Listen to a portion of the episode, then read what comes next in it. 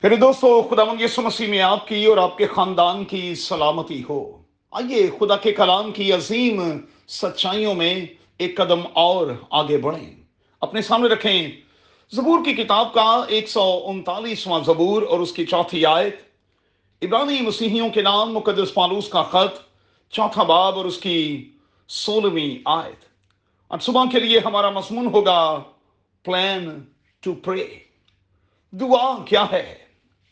دعا خدا سے باتیں کرنا ہے۔ اب انسانی طور پر باتیں دوستو طرح طرح کی ہوتی ہیں۔ اگر کسی سے کچھ پرسنل بات کرنی ہو تو پھر ہمیں تین کام ملحوظ خاطر رکھنے ہوتے ہیں۔ پہلا، موقع محل دیکھا جاتا ہے۔ دوسرا، وقت دیکھا جاتا ہے۔ اور تیسرا پلان کیا جاتا ہے کہ کب ملنا ہے، کیا کہنا ہے، اور پھر کتنی دیر میں کہنا ہے۔ پہلے دوستوں میں اس بات کو مانتا ہوں کہ خدا کے معاملے میں ایسا نہیں ہے۔ وہ ہمارا باپ ہے۔ اور نو ڈاؤٹ کہ جب ہم اس کے پاس چاہیں جا سکتے ہیں، اس سے بات چیت کر سکتے ہیں، اس سے مانگ سکتے ہیں۔ اس کے پاس میرے اور آپ کے لیے بہت وقت تھا اور بہت وقت ہے۔ لیکن ہم اس بات سے انکار تو نہیں کر سکتے کہ جب ہم خدا سے کوئی پرسنل بات کرنا چاہتے ہیں تو پھر پلان کرنا، خود کو پوزیشن میں لانا تو دوستو بڑا ہی ضروری ہے۔ نہمیہ کے واقعہ میں ذرا غور کیجیے گا، اس نے دعا کی۔ اور دکھائی دیتا ہے کہ اس نے پلان کیا، خود کو پوزیشن میں لایا تو اس کی سنی گئی۔ حالانکہ میں یہ محسوس کرتا ہوں کہ وہ رانگ پلیس پر تھا رانگ ٹائم میں اس نے بادشاہ سے گفتگو کی۔ اس لیے کہ بادشاہوں سے گفتگو کرتے ہوئے پہلے ٹائم لینا پڑتا ہے اور پھر موڈ دیکھنا پڑتا ہے۔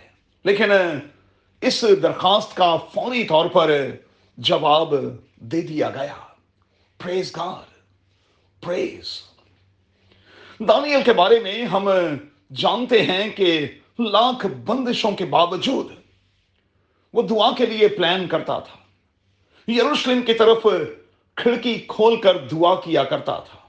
حالانکہ حالات سازگار نہیں تھے۔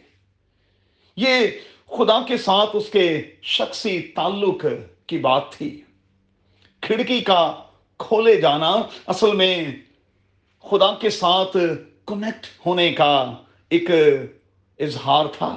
اور میں دوستو ہمیشہ یہ کہتا ہوں کہ آپ خدا کے لیے کھڑکی تو کھولیں، وہ آپ کے لیے آسمان کے دریچوں کو کھول دے گا۔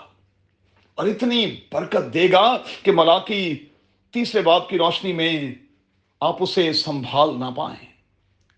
اچھا خدا یسو المسیح کے طریقے پر بھی غور کریں۔ پہروں دعا کیا کرتا تھا۔ باپ کو سارا پروگرام دیتا تھا۔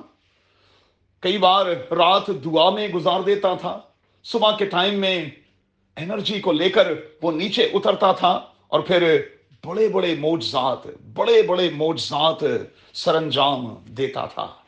دوستو، یاد رکھیں پریچنگ کا کام ہو یا ٹیچنگ کا کام ہو یا ہیلنگ کا کام ہو، اس میں قوت درکار ہوتی ہے۔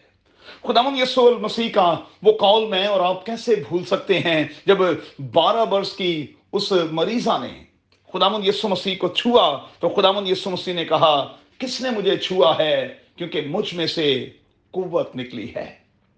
اگر ہم واقعی خدا کے خادم ہیں اور خدمت گزار ہیں، تو یقینی طور پر خدمت کرتے ہوئے ہم شام کے وقت تک تو ڈرین ہو چکے ہوتے ہیں۔ اب سوال یہ ہے کہ کیا رات کے پہروں میں اٹھ کر ہم اپنے آپ کو ریچارج کرتے ہیں تاکہ اگلے دن کے لیے خدمت کے واسطے تیار ہو سکیں؟ مہربانی سے اپنے آپ کو اس کا جواب دیجیے گا۔ قادر خدا، آپ کو بڑی برکت دے اور آپ کو اسی طرح سے اپنی خدمت کے لیے استعمال کرتا رہے۔ آمین۔